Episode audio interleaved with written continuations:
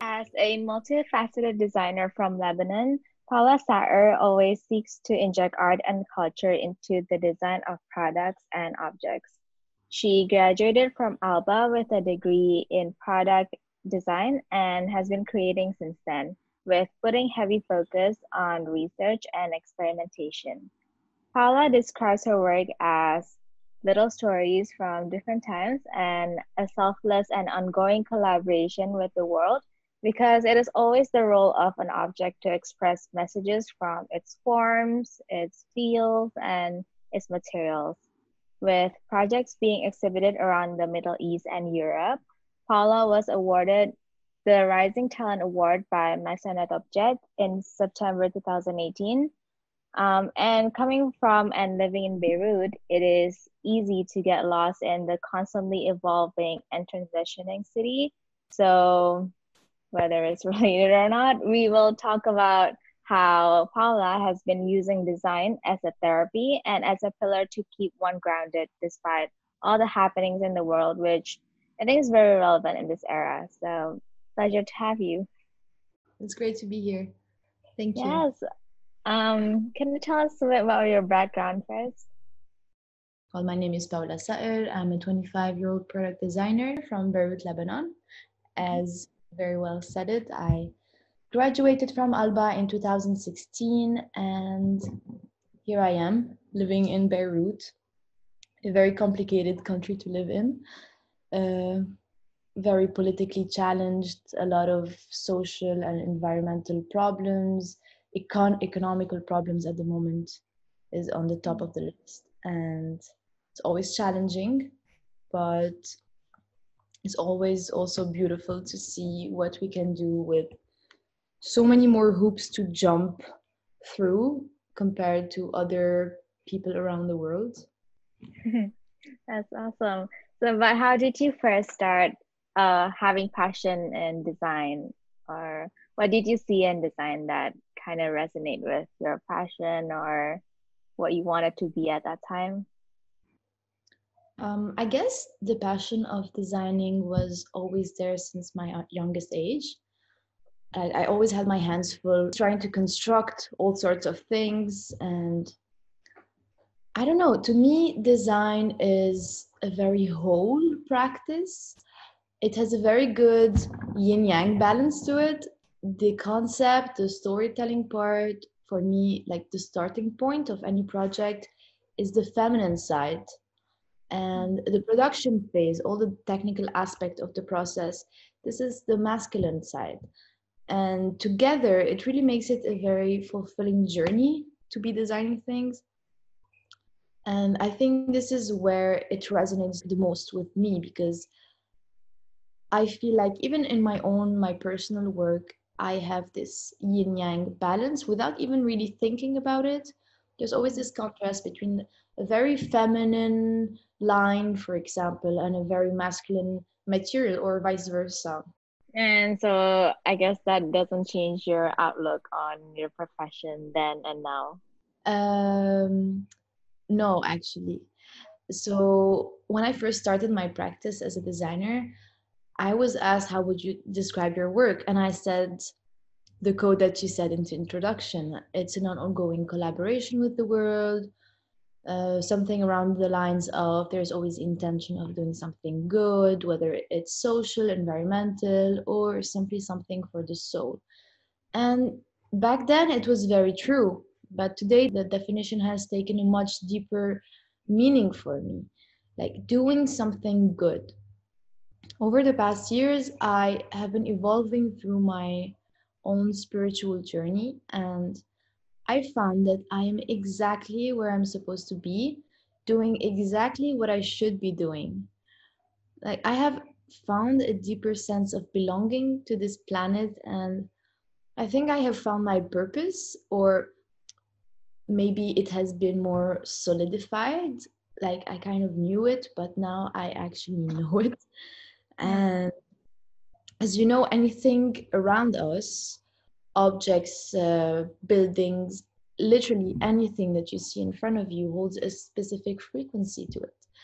And I think when working with intention and pouring feelings and stories and even mental images into the things I'm creating, it is always echoed in the final piece.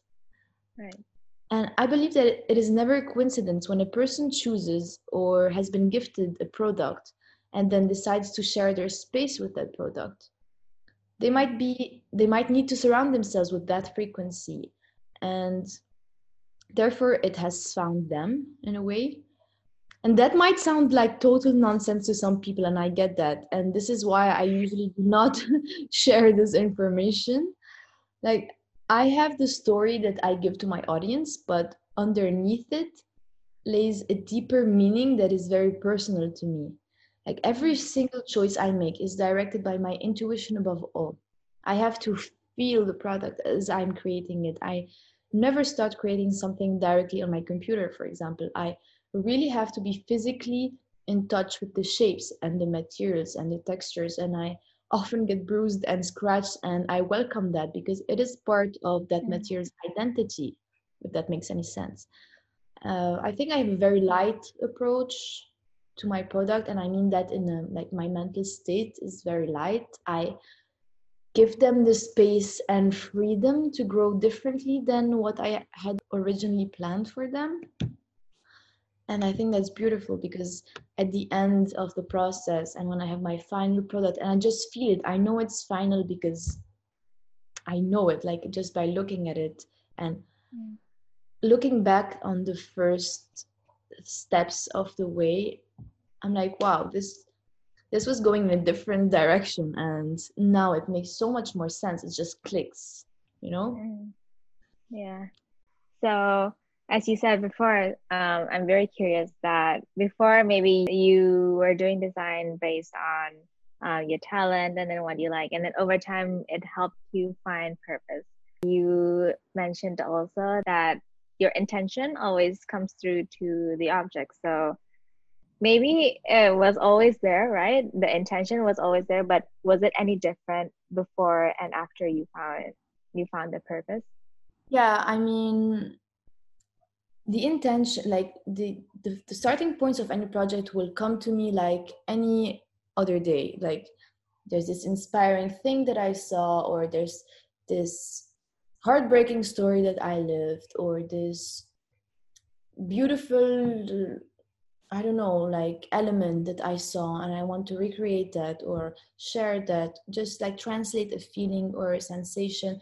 And that has always been the same since the beginning. But personally, personally, like, deep down, when I'm creating something, now I know that my fingers, like any other person, I'm not saying I'm special in any way, but I just realized that there's so much responsibility that comes with not only creating, but the intentions that you inject in anything you do in life. And creation is very, is a very material form of that. So I think that when I'm creating and I have the intention of, you know, I'm thinking like, this vase is gonna end up in some home, and I want that the person around the space feels at peace, or maybe something different than peace. But right. I mean, yeah, it does play a big role, but it doesn't change the process. It's just the physical process doesn't change. It's just my mental process that is much more aware and conscious of what I'm right. doing exactly. Right, right, right. That's great. And so other than being a medium for self-expression, uh, what other ways is design healing or therapeutic for you? Um. Well, first of all, I knew I was healing myself from the experiences or feelings I was trying to express. Uh, I'm putting my feelings out there in the world, and somehow it makes me kind of let go. It turns my, like, it's like I'm turning my own stale energies into something productive. And then I just let it go into the universe, and I let it do whatever it has to do, reach the people it has to reach. And then I think everyone can let go afterwards. And I feel I have evolved somehow through my projects. This is how I personally grew through them. And I thought it ended there for me a few years back. Like, it's just my own personal healing. And I'm just creating something beautiful and functional that people are going to want to have in their homes. But I thought that the healing, the, my secret healing uh, uh, vision of it was very personal. But lately, after having some time to reflect on myself during quarantine, and I realized this extends more to the receivers and viewers of the pieces, and the healing is not just limited to me, because we all have a lot in common, even though it's not the exact same stories, but feelings right. tend to be redundant. Right. Yeah, I do agree. Like the concept of wabi-sabi, like why a lot of people like it, I'm pretty sure also because they can resonate with it, they can connect with it, and yeah. emotionally drawn to it. So finally they buy it because they they have the same frequency with that object. And exactly. But it will also be like a reminder for them whenever they see it in their homes. So in a way that is also healing for these people and these receivers. Yeah, so with that, yeah, I think there are in many, in like a lot of aspects, there are artists that uh, make things that will sell. So like they know there's a demand for maybe like a modern um, style vase. Uh, so they make it for that market. But there are also some that that expresses themselves and hope people are drawn to um, the object that they're creating personally they like. So I think you're the latter one, right? Using um, the object as a self-expression. Mm, the things I make, yes, they have a very emotional value to it. And yes, there's this whole story behind it. But at the end of the day, I always make it a point to create functionality above anything else. Yeah. Function, function, function. Like there will always be someone who needs the function that I am creating or recreating, to be more accurate. I never follow a market. I follow my gut mostly. Yeah. And then the right things will just fall into place accordingly. I don't think I, I have never thought before creating a product like, yeah, I think uh, people will like this. People will need this. People people will like this. Yeah, because now it's a trend or whatever. It's not. It's really not like that. It's very, it's very personal, and not just personal. Sometimes I actually have a client who's asking me for a specific something for them, and. Well, they asked for it, you know, and I just have to create it for them, and then we see how it how it can take new lengths, you know. Hmm. Finally, um, going back to finding purpose as a designer, since you've successfully found your passion and your purpose, uh, what advice would you give other people who may have not found their passion or are currently searching for one? um, I don't think I'm in a position to give out advice since, let's face it, I'm still twenty-five.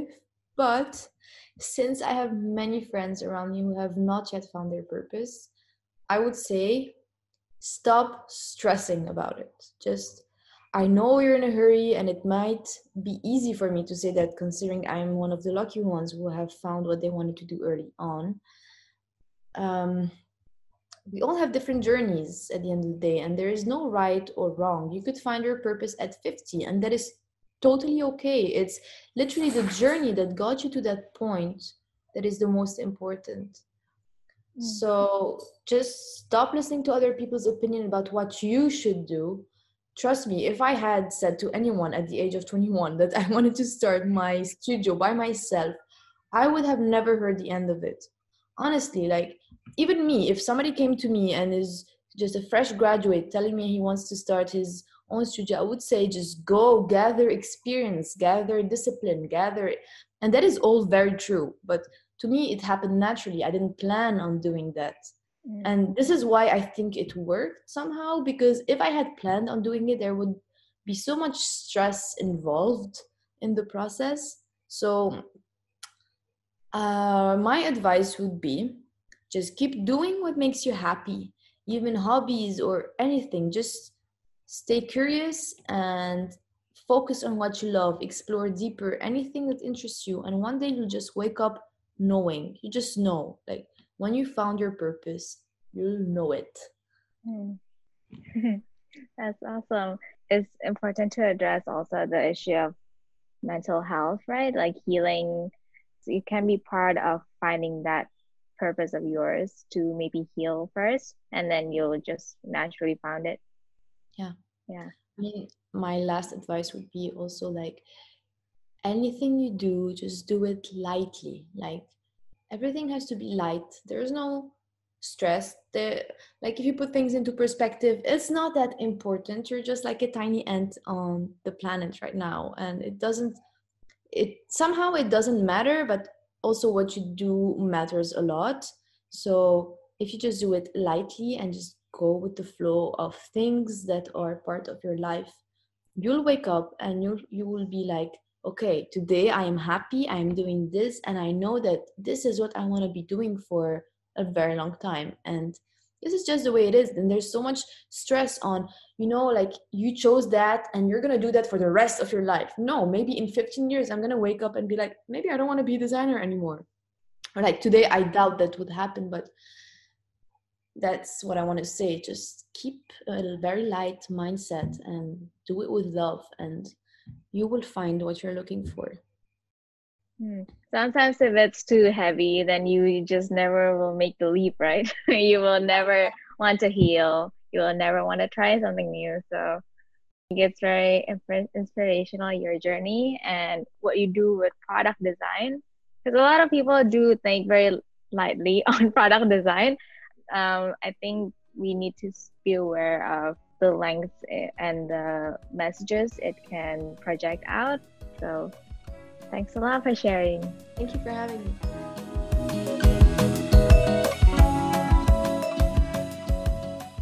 Thank you so much for listening to this episode. Please connect with us on our website and social media. Our Instagram is The Design Story with two Y's, because one Y was already taken. But in all seriousness, we would really love to hear from you. So shoot us feedback, questions, and share with your friends. If this is your first time on Story of Design, welcome to the community. Subscribe and leave a review if this motivates you in some ways. Take care and stay inspired. This episode is sponsored by BioLiving, an innovator in sustainable weaving practices for design and architectural applications.